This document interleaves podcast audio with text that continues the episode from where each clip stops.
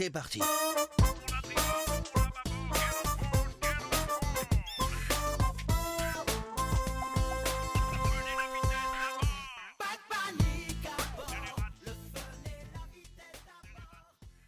Salut, salut, c'est Maxime et tu écoutes Narcose, le podcast 100% plongé. L'épisode d'aujourd'hui sera un épisode vie marine. En fait, pour te mettre dans le contexte, dans quelques semaines maintenant, je pars à Bali pour plusieurs mois.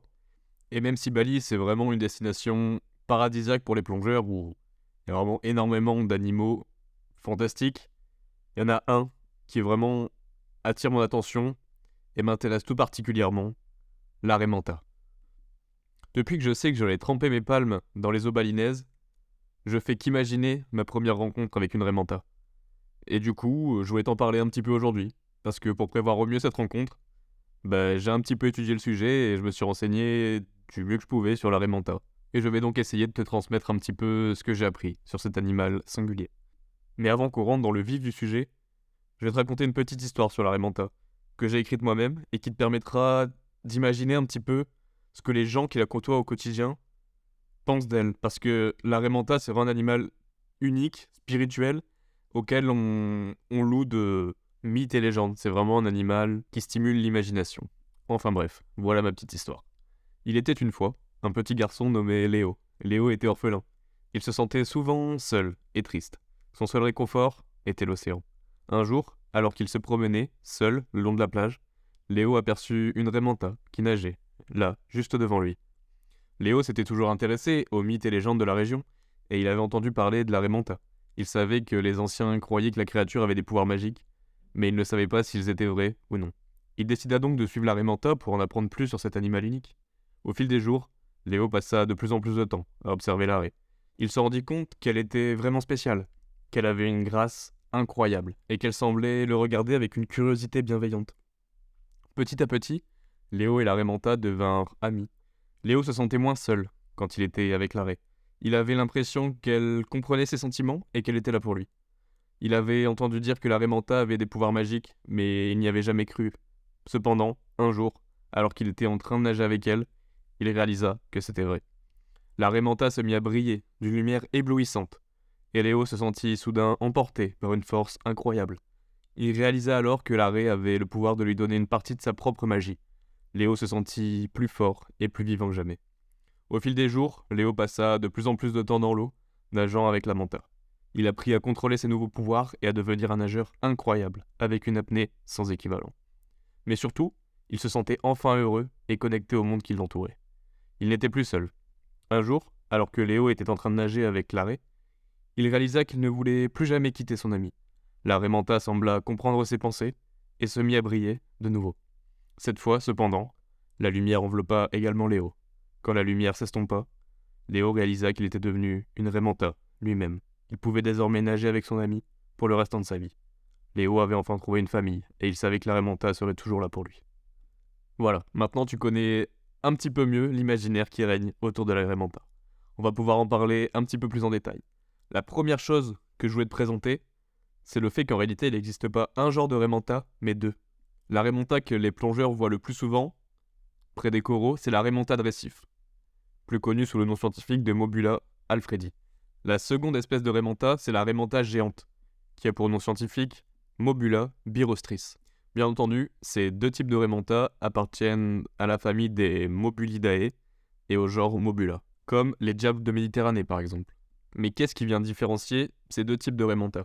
D'abord, la Raymanta récif, c'est l'une des raies les plus souvent observées dans les zones où il y a des coraux. Elle est présente dans des zones plus chaudes que la plupart de ses congénères, qui vont de la mer Rouge jusqu'à Hawaï. Côté Atlantique, il y a une petite population qui est présente dans les îles Canaries et une autre au Cap-Vert. Elles sont généralement plus petites que les Raymontas géantes, avec généralement une taille qui oscille entre 3 et 5 mètres. De son côté, la Raymanta géante, hmm, c'est un des grands poissons emblématiques des océans on le trouve en nombre dans toute la zone tropicale Indo-Pacifique et Atlantique, et elle est même parfois observée en zone tempérée, y compris en mer Méditerranée, avec une taille moyenne qui est généralement située entre 5 et 7 mètres, ce qui en fait mine de rien un beau bébé. Et c'est tout simplement la plus grande raie au monde. La raie géante, c'est une espèce qui est plutôt pélagique, donc pour ceux qui connaissent pas trop, ça veut dire qu'elle vit en haute mer, donc pas pas près des côtes, pas près des récifs. Et elle se distingue aussi par son côté migratrice. Elle parcourt les océans et parfois en banc de plusieurs centaines d'individus. Comme je te l'ai dit précédemment, les raies elles font partie du genre Mobula. On appelle souvent ce genre de raies les raies aigles. Pourquoi? Parce qu'en fait, c'est pas des raies qui se déplacent sur le fond, comme on voit souvent, mais des raies qu'on dit volantes, parce qu'en fait, avec leurs larges nageoires qui peuvent s'apparenter à des ailes, qui sont profilées pour la nage, en fait, elles peuvent se déplacer aisément en pleine eau. Elles ont la peau recouverte d'écailles placoïdes en forme de petites dents qui améliorent également la pénétration naturelle du poisson dans l'eau. Donc en fait, elles peuvent nager en pleine eau tranquillement, super aisément, facilement parce que leur peau, leurs écailles sont faites de telle sorte qu'elles sont vraiment super hydrodynamiques. Un autre élément très distinctif des Raimentas, ce sont les appendices qui sont situés autour de sa bouche, qui ressemblent vachement à des cornes de diable. C'est pour ça euh, qu'on appelle généralement les Raimentas les diables de mer. En fait, c'est des nageoires céphaliques qui sont le fruit d'une évolution des nageoires pectorales. Et elles lui servent tout simplement à guider l'eau qui est chargée de nourriture, de plancton, etc., vers sa bouche. Et c'est comme ça qu'elle se nourrit. En fait, elle avance la bouche ouverte en quelque sorte, et elle va venir absorber une grande quantité d'eau qui est remplie de nourriture. Parce que oui, en fait, l'eau, on ne voit pas généralement, mais elle est remplie d'animaux microscopiques, de végétaux microscopiques. C'est ce qu'on appelle le plancton, et la Raimanta vient s'en nourrir.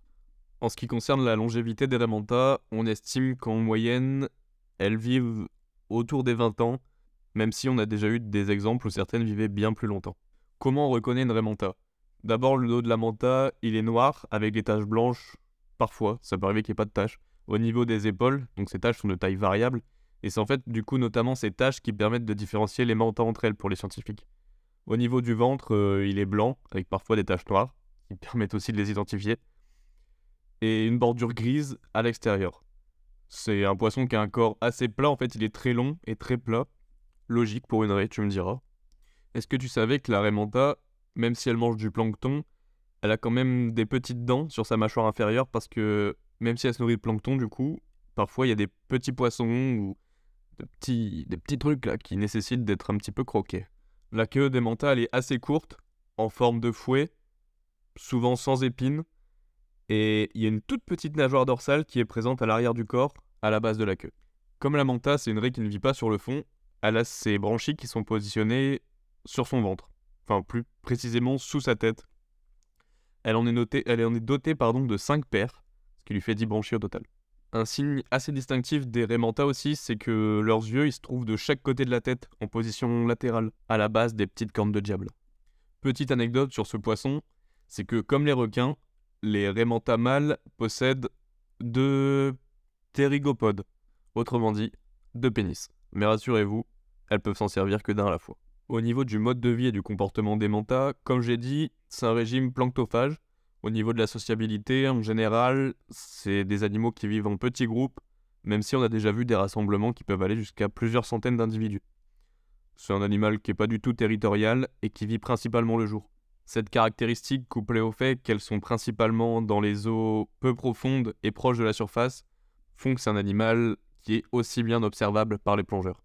Malheureusement, le fait de vivre si proche de la surface, ça a aussi des inconvénients, et il n'est pas rare de voir des remontas avec des, blessures qui sont en fait causées par les bateaux humains. Le plus souvent, on observe la remonta au-dessus des stations de nettoyage, au-dessus desquelles elle nage en stationnaire. Parce que oui, les poissons aussi ont leur station de nettoyage. En fait, concrètement, elles vont dans des zones où il y a des petits poissons nettoyeurs, généralement des labres, et elles attendent là, un petit peu la bouche ouverte, etc. Et les petits poissons nettoyeurs viennent picorer tous les parasites, etc. pour que les mantas fassent peau neuve. Et c'est encore une fois un très bel exemple de l'équilibre qui règne au sein de nos océans.